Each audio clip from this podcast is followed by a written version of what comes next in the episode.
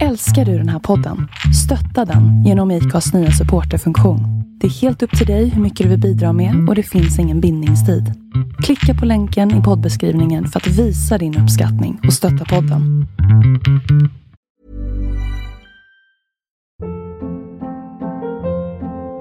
Hold up. What was that? Boring. No flavor. That was as bad as those leftovers you ate all week. Kiki Palmer here, and it's time to say hello to something fresh and guilt-free. Hello Fresh. Jazz up dinner with pecan-crusted chicken or garlic butter shrimp scampi. Now that's music to my mouth. Hello Fresh. Let's get this dinner party started. Discover all the delicious possibilities at hellofresh.com.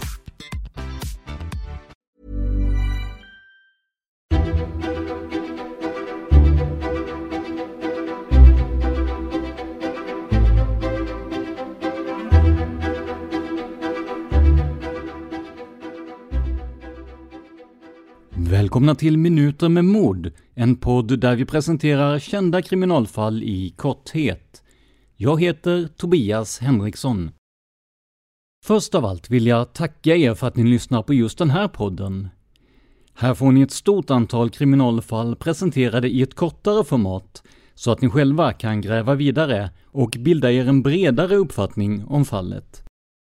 Avsnitten ni kommer att höra i den här podden är omarbetningar av de ursprungliga avsnitten som sändes via Mördarpoddens Facebook-sida. I de uppdaterade versionerna av fallen har vi lagt till mer information och också ramat in avsnitten på ett lite annat sätt. Nu brukar det vara dags att rabbla formalia, men jag lovar att ta det i korthet idag. Vill ni stötta podden, gå in på patreon.com minuter och donera en summa som podden får per publicerat avsnitt. Det är alltså patreon.com minuter. Om du föredrar att göra en engångsdonation finns länkar till det i avsnittsbeskrivningen. Men nu över till dagens fall, där vi ska fokusera på polisen som blev massmördare Fjärdingsman Tore Hedin.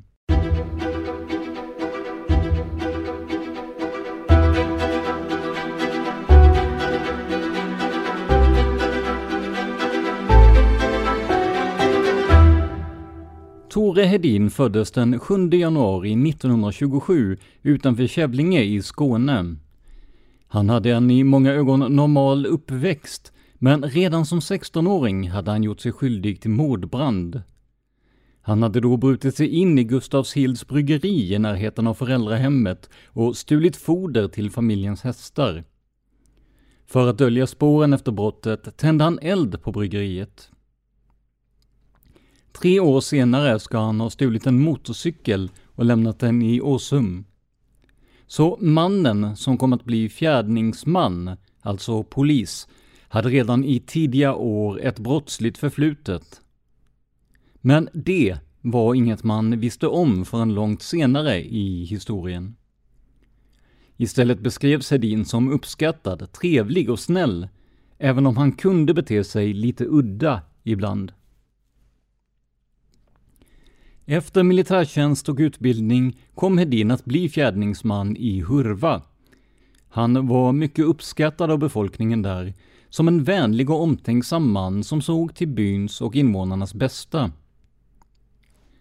Men som så många andra gånger kan vi konstatera att skenet bedrog. För Hedin var en mördare. Första gången som han tog livet av en annan person var den 28 november 1951. Han hade varit hos kvarnägaren Allan Nilsson och spelat poker. Men istället för att skiljas åt i goda vänners lag såg Hedin en möjlighet att komma över lite pengar. Han slog ihjäl Allan och stal sedan allt han kom över, vilket blev hela 4369 kronor. I dagens pengavärde är det här en bra bit över 70 000 kronor. Efter mordet tände han vid tretiden på natten eld på kvarnägarens hus för att dölja spåren. Eftersom polisen i byn hette just Tore Hedin så var det han själv som kom att utreda brottet. Det brott han själv gjort sig skyldig till. Föga förvånande lyckades man vid det här tillfället inte gripa någon gärningsman. I augusti 1952 hade Hedins fästmö Ulla Östberg anmält Hedin för misshandel eftersom Hedin hade slagit henne vid ett flertal tillfällen. Hon bröt också sin förlovning med honom. Anmälan gjorde att Hedin förlorade sitt vikariat som extraordinarie fjärdingsman. Och det var nu, i samband med den brustna förlovningen, avskedet och enligt vissa också skuldbördan från kvarnmordet, som Hedin gick över alla gränser och begick det som kom att betecknas som Hurvamordet. Natten till den 22 augusti hade Tor Hedin ihjäl sina båda föräldrar med en yxa för att sedan sätta eld på deras hus. Det här gjorde han för att de skulle slippa leva med skammen av vad han sen kom att göra. För Tore var långt ifrån klar här. Istället åkte han till det ålderdomshem där hans före detta fästmö jobbade, tog sig in i byggnaden och mördade sin exfästmö Ulla Östberg och föreståndarinnan Agnes Lundin. Därefter satte han eld även på den här byggnaden, vilket ledde till att totalt fyra åldringar avled. En femte, Maria Pettersson, dog några dagar senare på sjukhus. Här kan man ju tycka att det är ett under att fler inte dog och det tillskrivs i mångt och mycket lokalbefolkningen som snabbt agerade och försökte få ut de äldre med hjälp av stegar. Efter massmordet skrev Hedin ett självmordsbrev och lade det i sin bil. Vid fyra tiden på morgonen gick han långsamt ned i Bosarpa sjön med tyngder runt kroppen. Inget kunde hindra honom för det han nu skulle göra. Full av beslutsamhet tog han sig längre ut i sjön, tills det att han var helt täckt med vatten. Tore Hedin tog sitt liv genom att dränka sig där i sjön. Stadspolisen anlände och det dröjde inte länge innan man hittade Tores bil. I och med brevet misstänkte man att han tagit livet av sig, alternativt att han försökte lägga ut ett villospår. Men efter noggrant draggande hittade man hans kropp i den sjö där han bara timmar innan avslutat sitt liv. Många frågade sig varför han hade gjort allt detta. Var han galen? Hade han drabbats av gengasförgiftning? Eller var han bara ond? Frågan kommer troligen aldrig att få något svar. Det vi vet är dock att före detta fjärdingsman Tore Hedin totalt dödade 11 personer. Till sist ska vi läsa upp det självmordsbrev som hittades i bilen nere vid sjön. Kanske ger det en bättre inblick i hur han tänkte och handlade. Telefonen ringer. Polisen springer och letar efter mig. Men mig hittar de ej. Men min övergivna bil har ni hittat nu och det är ju ändå något. Och vill ni gissa en gåta så leta i det våta ifall ni tror att jag är där. Ja, mina vänner, varför nu detta som kan synas som en dåres verk? Och det kan hända att det är det också. Som man känner sig själv känner man andra. Och där ser ni, idag röd, imorgon död. Man vet aldrig när det är tid att lämna in. Ja, nu ska jag bara i korthet omtala vad jag har gjort. Och varför. Så att ni ska slippa att ljuga för den nyfikna allmänheten.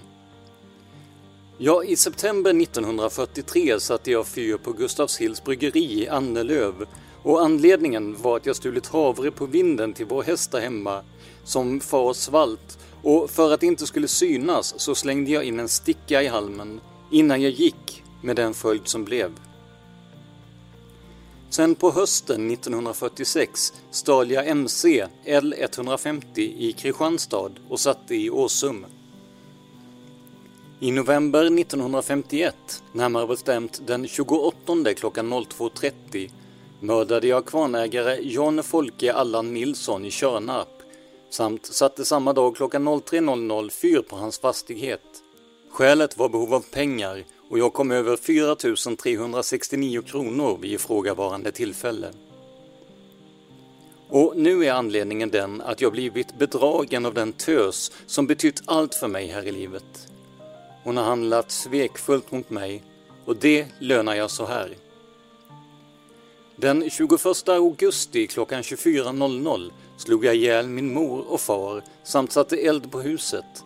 Därefter körde jag till den svekfulla flickan i Hurva och kom dit klockan 00.30.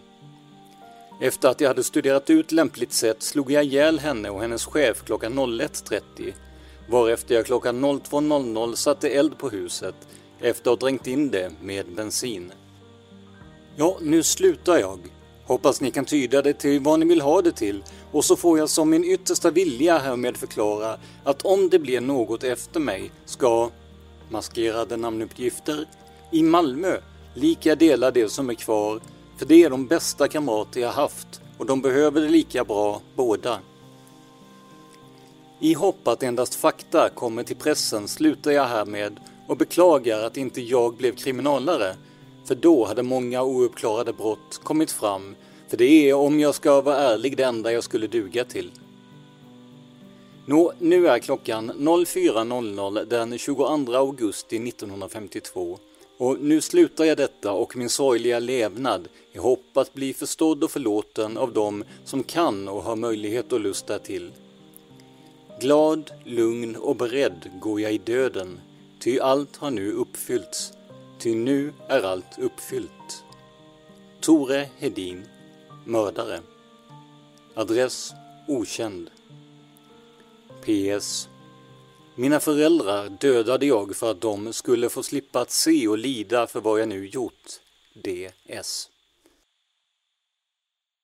Med de orden börjar det bli dags att avrunda dagens avsnitt. Men glöm inte att gå in på facebook.com minuter med mod för att få mer information om podden och om kommande avsnitt.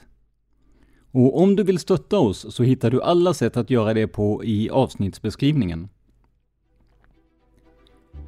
Det här var Minuter med mod av och med Tobias Henriksson på PRS Media.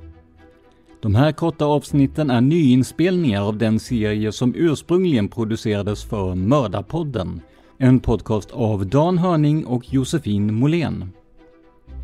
Musiken i vårt intro och outro heter Life Decisions och görs av Remember the Future. Övrig musik och ljudeffekter levereras av Epidemic Sound. Om du gillar konspirationsteorier och myter kommer du att älska min andra podd, Tänk om. Du hittar den på alla poddplattformar samt på facebook.com tankom.se. Tack till Acast som distribuerar den här podden. Men framförallt, stort tack för att du lyssnar på Minuter med mod.